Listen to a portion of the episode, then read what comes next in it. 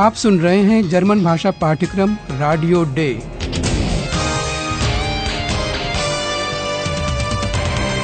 Goethe institute और Deutsche Welle radio की संयुक्त परियोजना। लेखिका हेराड मेजे।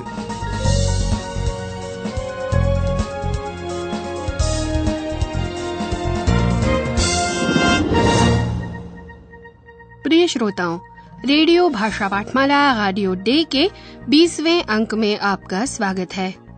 आपको याद है, एक गाँव में अनाज के खेतों में रहस्यमयी मंडल दिखाई दिए थे। लेकिन ये ऊफो के कारण नहीं बने थे, बल्कि किसानों ने खुद बनाए थे।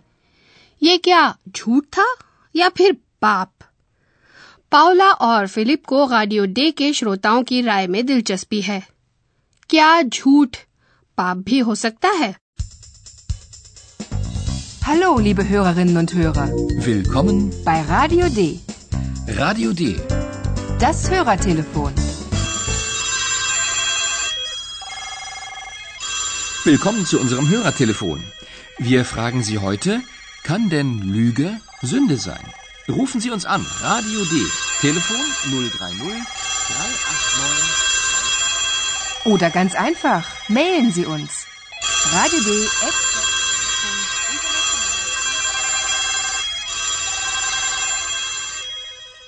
तो हम बात कर रहे हैं झूठ, लूगे और पाप, जुंड के बारे में।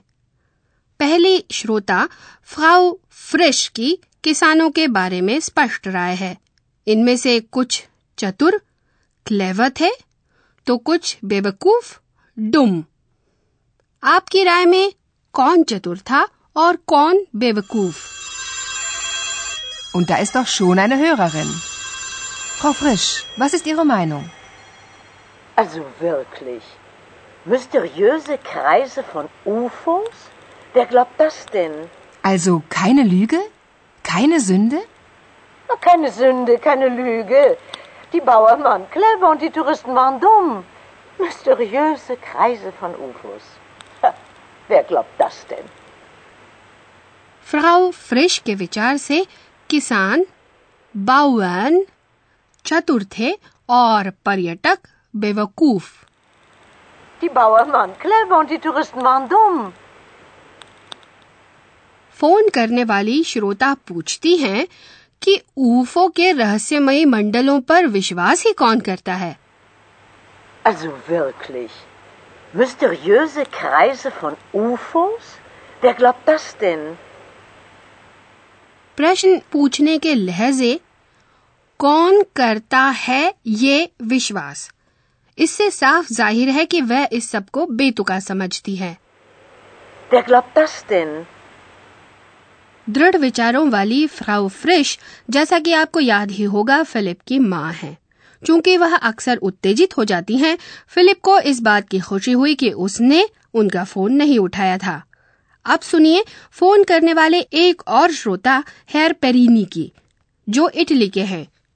वो किसानों की करतूत को इतनी गंभीरता से नहीं लेते बल्कि कहते हैं कि वे अपने फ़ायदे के लिए एक तरह का खेल खेल रहे थे ये किस शब्द से स्पष्ट होता है Und da ist noch ein Hörer. Der Hörer heißt Perini. Herr Perini, ist das richtig? Ja, Was meinen Sie? allora, Lügen. Wieso Lügen? Das war eine kleine Inszenierung. Äh, Inszenierung? Ma sì, naturalmente. Ein paar Kreise, ein paar UFOs, ein paar Euro, alles ein bisschen mysteriös. Basta.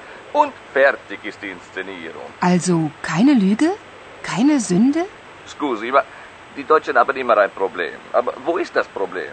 Lüge, Sünde? Nein, nur ein bisschen Theater. Danke, Herr Perini. Und nun bitte nicht mehr anrufen. Bitte nicht mehr anrufen. आप संभवतः शब्द मंचन करना इंसेनियरुंग सुन पाए होंगे Das war eine kleine Inszenierung. शायद आपने शब्द थिएटर थिएटर के बारे में भी सोचा और ये बिल्कुल सही है Lüge, Sünde? Nein, nur ein bisschen Theater. और हेर पेरिनी साथ ही उन चीज़ों के नाम भी गिनाने लगते हैं जो इस थिएटर के मंचन के लिए आवश्यक हैं कुछ मंडल कुछ ऊफो और कुछ यूरो और सब कुछ थोड़ा रहस्य में लिपटा हुआ sì, naturalmente. Ein paar Kreise, ein paar UFOs, ein paar Euro, alles ein bisschen mysteriös. Eh, Basta.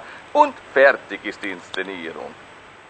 और पाउला के इस प्रश्न पर कि यह सब झूठ या पाप था हेर पेरिनी कहते हैं कि उनकी राय में जर्मन लोगों दी डॉयचन को हमेशा कोई न कोई समस्या दिखाई देती है लेकिन उन्हें ऐसा कुछ नहीं लगता Scusi, ma die Deutschen haben immer ein Problem. Aber wo ist das Problem? श्रोताओं से सवाल था क्या झूठ पाप हो सकता है Wir fragen Sie heute, kann denn Lüge Sünde sein? इस सवाल का सारा लेआंडर द्वारा गाए गए एक मशहूर गीत से लेना देना है 1938 में यह गाना उन्होंने एक फ़िल्म में गाया था क्या प्यार पाप हो सकता है अब फिलिप और फ़ोन नहीं करने का आग्रह करता है Und nun bitte nicht mehr anrufen. Bitte nicht mehr anrufen. लेकिन शायद एक आखिरी श्रोता को लाइन मिल गई है। लेकिन ऐसा नहीं है। Lügen haben kurze Beine. Ja, dann vielen Dank für Ihre Anrufe. आखिरी फ़ोन करने वाला था ओएलालिया। उसे जर्मन का एक मुहावरा याद आ गया। झूठ की टांगे छोटी होती हैं। Lügen haben kurze Beine. क्या आप इससे कुछ अंदाज़ा लगा पाए? कल्पना कीजिए कि झूठ की टांगे छोटी होती और वे भाग पाते, लेकिन उनका कोई फ़ायदा नहीं होता, क्योंकि छोटी टांगों से ज़्यादा दूर नहीं भागा जा सकता। तो इस मुहावरे का अर्थ है कि झूठ बोलकर हम कहीं नहीं जा सकते। लेकिन अब प्रिय श्रोताओं हम आगे बढ़ते हैं अपने प्रोफेसर साहब की तरफ़ Und nun kommt unser Professor. Radio D. Gespräch über Sprache.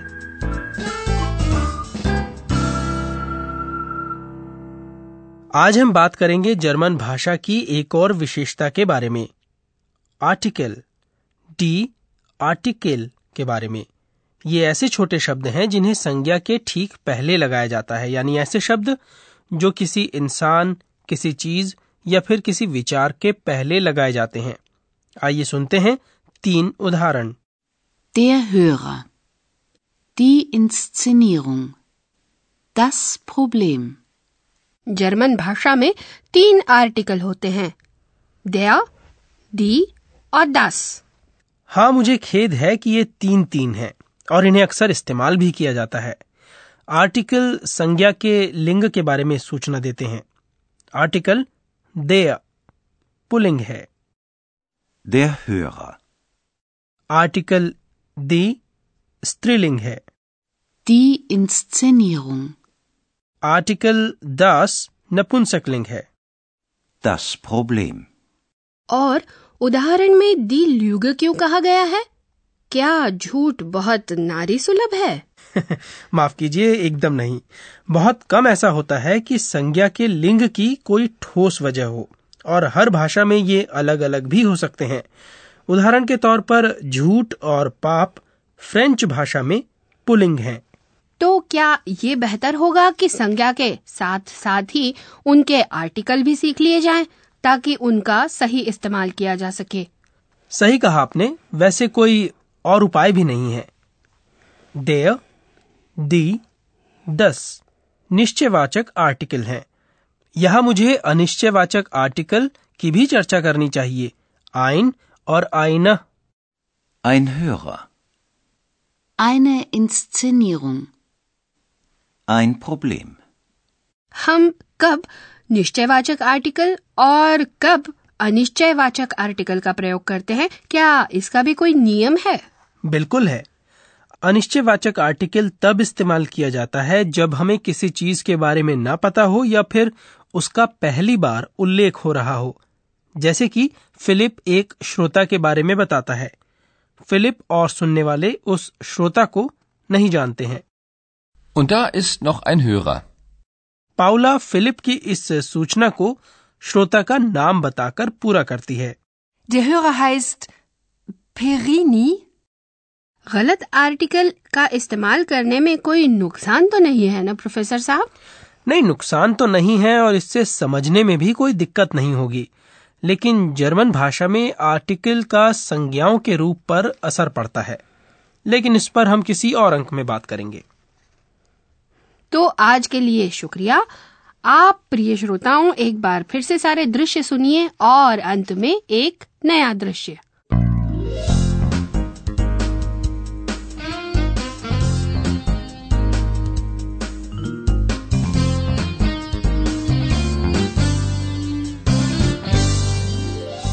सबसे पहले सुनिए एक महिला का phone Und da ist doch schon eine Hörerin. Frau Frisch, was ist Ihre Meinung? Also wirklich. Mysteriöse Kreise von UFOs? Wer glaubt das denn? Also keine Lüge? Keine Sünde? Na, Keine Sünde, keine Lüge. Die Bauern waren clever und die Touristen waren dumm. Mysteriöse Kreise von UFOs. Ha, wer glaubt das denn? अब सुनिए एक पुरुष का phone Und da ist noch ein Hörer. Der Hörer heißt Perini. Herr Perini, ist das richtig? Ja. Was meinen Sie? Allora, Lügen. Wieso Lügen? Das war eine kleine Inszenierung. Äh, Inszenierung? Ma sì, naturalmente. Ein paar Kreise, ein paar UFOs, ein paar Euro, alles ein bisschen mysteriös. Eh, Basta. Und fertig ist die Inszenierung. Also keine Lüge? Keine Sünde? Scusi, ma die Deutschen haben immer ein Problem. Aber wo ist das Problem? Lüge, Sünde? Nein, nur ein bisschen Theater. Danke, Herr Perini. Und nun bitte nicht mehr anrufen. Bitte nicht mehr anrufen. और अंत में सुनिए एक श्रोता द्वारा भेजा गया एक mail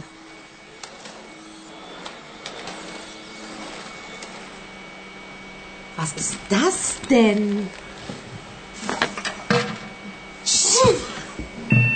Gesundheit, Josephine. Danke. Hallo Kompu. Was machst du denn da? Ach, ich lese ein bisschen Mails, Hörer-Mails.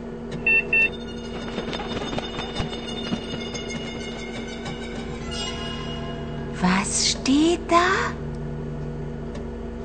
Ein Kreter sagt, alle Kreter lügen. Komisch Alle Kreter lügen. Das ist ja direkt philosophisch. Aber das versteht er ja nicht.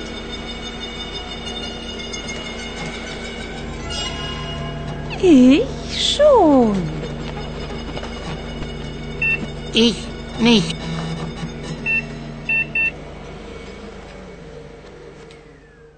और आप आपकी समझ में आया शायद आपको इस बात से मदद मिले कि क्रेटर क्रेटा ग्रीक द्वीप क्रेट के वासियों को कहते हैं। और ये सुनकर कैसा लगता है कि एक क्रेटर कहता है कि सभी क्रेटर झूठ बोलते हैं? क्या तब वह खुद भी झूठ बोल रहा है?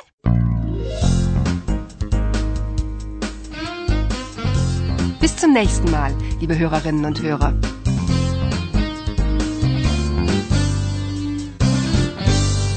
आप सुन रहे थे गोयटे इंस्टीट्यूट और डॉचे वाले रेडियो का जर्मन भाषा पाठ्यक्रम रेडियो डे Und tschüss.